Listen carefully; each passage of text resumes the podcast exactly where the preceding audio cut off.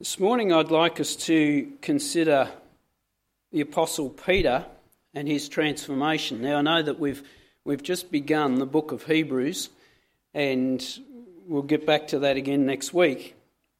However, Peter grew up within Judaism, just as the writer of Hebrews is writing to those who have grown up, grown up in Judaism, and Peter is an example of one having grown up, but his transformation into Christianity. And so he's, a, he's an example that we can look at as to what, uh, what the author, I was going to say Paul, but we don't know who wrote Hebrews. Um, the author of Hebrews is, is really trying to, to bring about. And so we, we're thinking about Peter this morning. He was a fisherman and indeed he became a fisher of men. He was transformed. He was impulsive. I don't know how many of you would just, at an impulse, ask, Can I walk on water? He was wanting to build altars on the Mount of Transfiguration on an impulse. He was hot headed. He rips out his sword and cuts off the ear of the high priest's servant. He was outspoken. He would often speak on behalf of the, the rest of the disciples, the group. It was Peter who took Jesus aside on one occasion and he began to rebuke Jesus. I doubt that any one of us, knowing Jesus now, would have any impulse to rebuke Jesus, but Peter did the student telling the teacher that he's wrong. And I imagine Peter to be, at least initially, quite unforgiving. But God transforms Peter through Jesus. Now, I wonder if we were to have rubbed shoulders with Peter, whether we might have found him just to be a little bit too rough around the edges. Hard to handle, hard to tolerate. I just really, he grates on me. I wonder how forgiving of Peter we may have been. And I wonder whether Peter was a part of the group to help transform some of the others. Have you considered that some of the Christians that you know may just be God's tool through which He's trying to transform you? Those that you need to forgive, those who hold a very different viewpoint to you on some things. How gracious are we toward one another?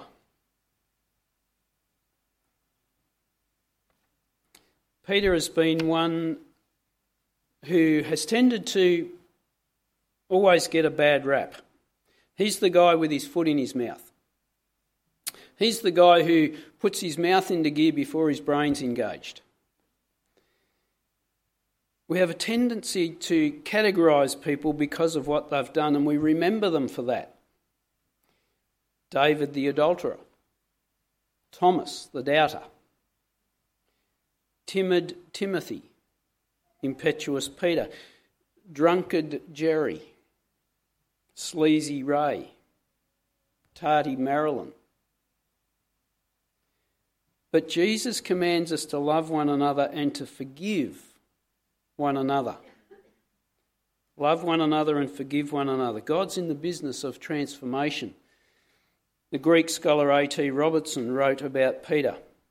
He put it this way It was slow in coming, but when the fruit was ripe, it was rich and gracious. He was a man worth the making, and Jesus knew it.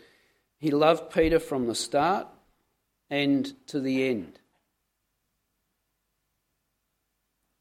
I wonder whether we could hope that that description might be applied to us. Was slow in coming, but when the fruit was ripe, it was rich and gracious. The fact that Simon Peter had two names helps us to get a better perspective of his character and as that of our own. Simon was his given name. And Simon means the hearer. Peter was his other given name by Jesus. The nickname means a rock. And so he would be transformed from being a hearer of the word to being a solid rock based upon the word of God, solid in his faith. And Jesus has less than three years to begin this transformation, but that transformation would continue on by the empowerment of the Holy Spirit. And all believers have two names the old name, a child of Adam, and the new name, a child of God, a son or a daughter of God. And we're told in Revelation 2:17 that in eternity the Lord will give to each one of us as believers a new name. A new name that only we will know, emphasizing the special and intimate bond that we will have with our God. So we'll be given a third name. In the meantime, we're all on a journey of transformation and being confident of this, that he who began a good work in you will carry it on to completion until the day of Jesus Christ. God's going to continue on that transformation, that good work within you. It's comforting to know that when we've messed up, that the Lord is still at work bringing to completion his transformation of us.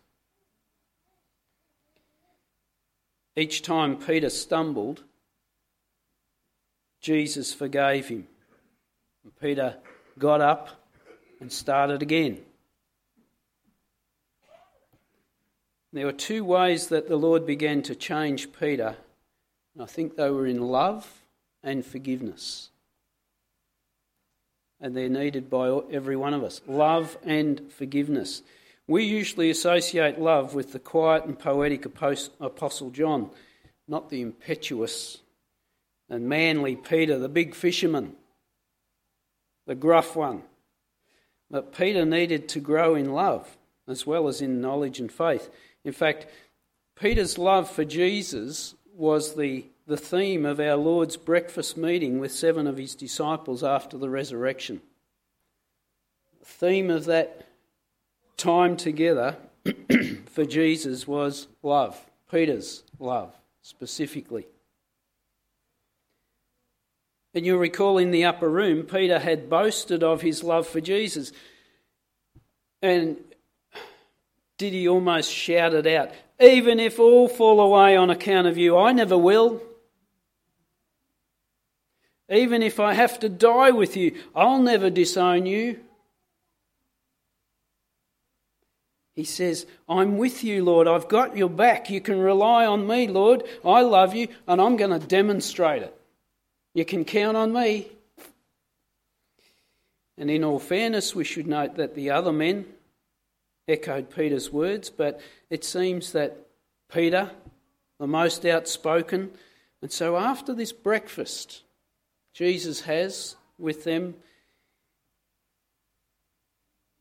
he asked Peter the most penetrating question I believe he was ever asked. And he doesn't say, Peter, Simon. Simon, son of John, do you truly love me more than these? Simon, the hearer, are you hearing? Are you listening? Simon? And he was, and he told the truth. He did love Jesus, and he wasn't going to deny that. Yes, he'd failed, but Jesus had forgiven him and was now about to restore him to his ministry. Peter was learning the lesson that John later wrote about, so much later, in 1 John 3:18. Dear children, let us not love with words and tongue but with actions and in truth. Because love is demonstrated. Love is an action, it is a verb.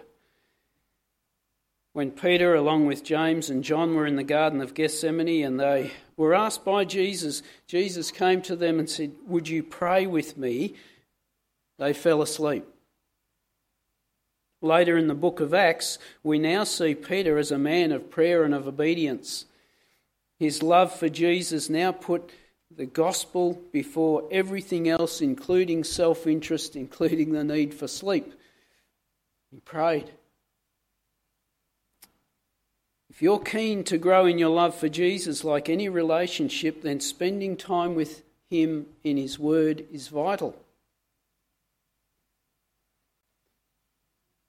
Spend time with Him in His Word We'll see your love and obedience grow as He transforms you more into His likeness.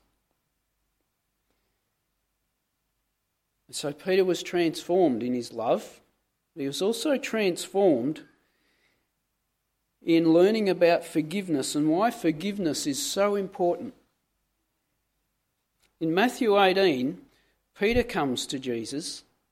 It's Peter who comes to Jesus and asks the question about forgiving his brother who sinned against him. It's Peter who, who knows that he needs to forgive his brother, but how many times? How many times, Lord? Peter's looking for the limit or the rules. Seven times? Is that enough? That'll test me. He's prepared to forgive to a certain extent, but he's wanting to know where the boundary lay. But with God, there's no limit. There is no limit. 77 times or 70 times 7 is Jesus' way of saying that you should not count, but just keep on forgiving. Keep forgiving your brother. And the position from which Jesus is teaching about forgiveness in Matthew 18, the context of that concerns the position of our heart. He's not concerned about what forgiveness may do for the other one who has hurt us. Jesus isn't teaching from that perspective, but what forgiveness will do for us. Forgiveness is always required for our well being. Because unforgiveness breeds bitterness. Unforgiveness leads to a hardening of the heart and resentment. Unforgiveness leads to an unwillingness to love others those who may not love you back, those who may take you for granted. Unforgiveness says, I will not love you. So Jesus says, Go on forgiving one another just as your heavenly Father goes on forgiving you. Be more concerned about your heart than what your forgiveness will do for them.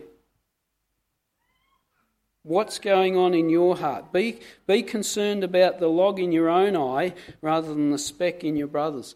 Stop looking at your brother and sister and examine yourself. Examine your heart. Consider how forgiving you are or not.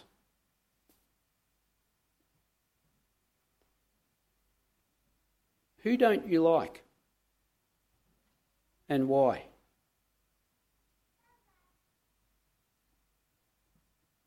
Who do you struggle with? And why? Do you need to forgive them? For your benefit.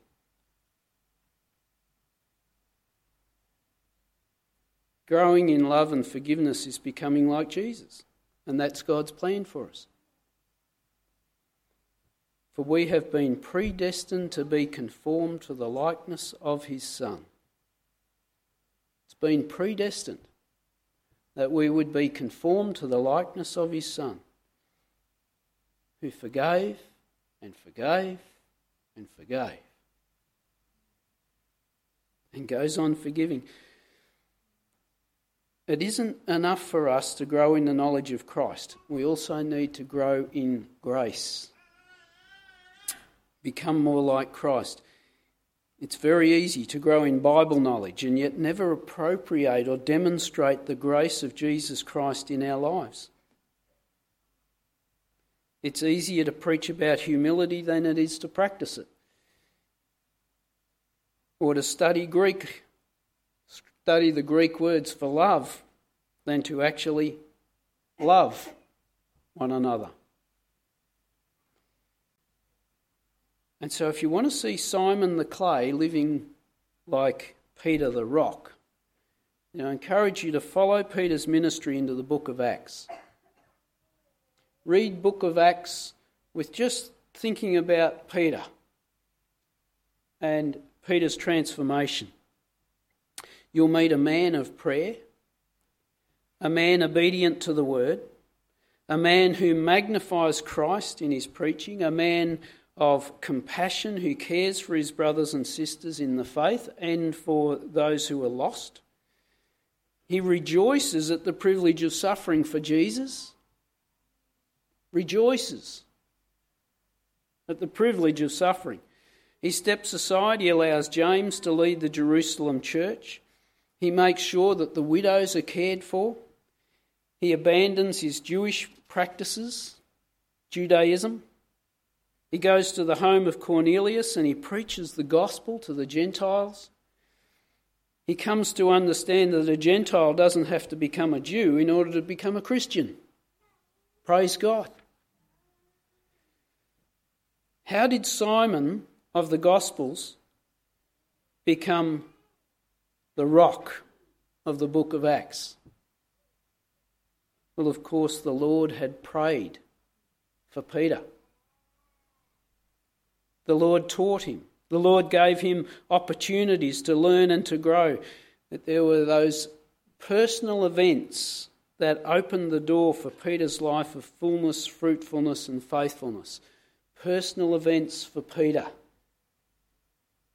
Sitting under Jesus' teaching and pondering over the wisdom that poured out of him watching his miracles, and then being game enough to ask, Can I be a part of that? Fancy walking on water. Hey, Lord, can I have a go? But consider that moment with the crowing of the rooster. And you remember what happened. Jesus turned and looked straight at Peter. It wasn't the angry scowl of a judge, but the pained look of a friend whose heart was breaking for Peter.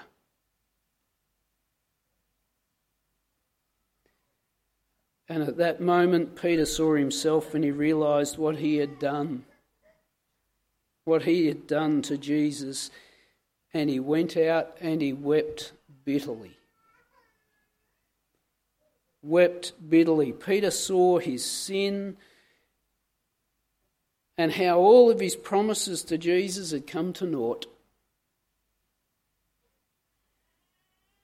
And for each one of us, there must come an hour of honest confrontation, of honesty with ourselves, with our true selves. And in brokenness, we come in humble confession of our sins before the Lord. Peter had denied even knowing Jesus three times. His distress was so great that he couldn't even bear to go to Jesus' crucifixion. He went out and wept bitterly. He couldn't even go to the crucifixion. He was so distraught.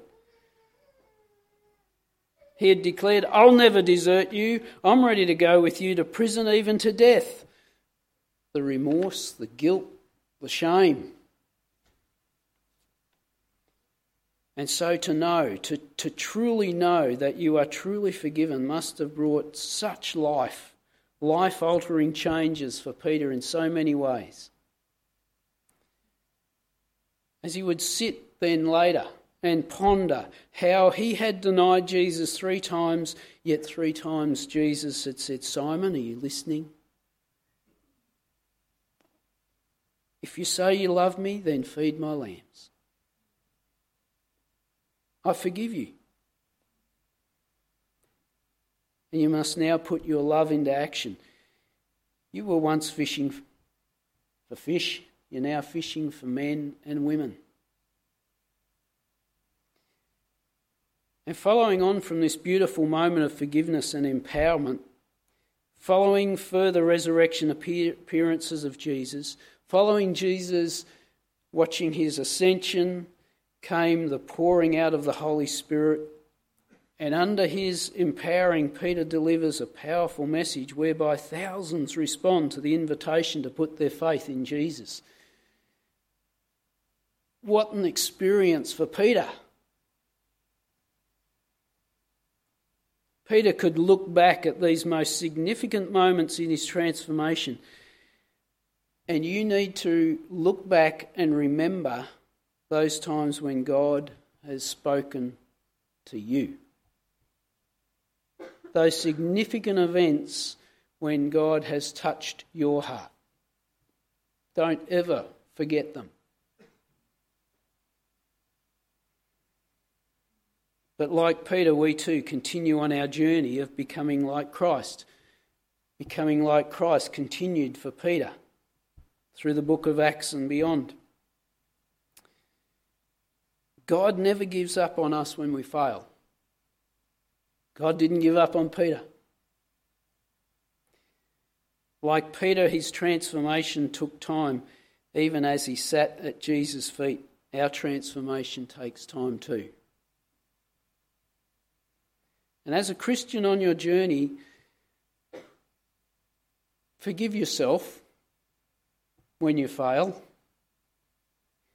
As a Christian on your journey, don't forget that every other brother and sister in faith is also on their journey. And forgive them when they fail. So let's seek to be gracious, loving, and forgiving with one another. Let us seek to spend time with Jesus in order that we be conformed into his likeness.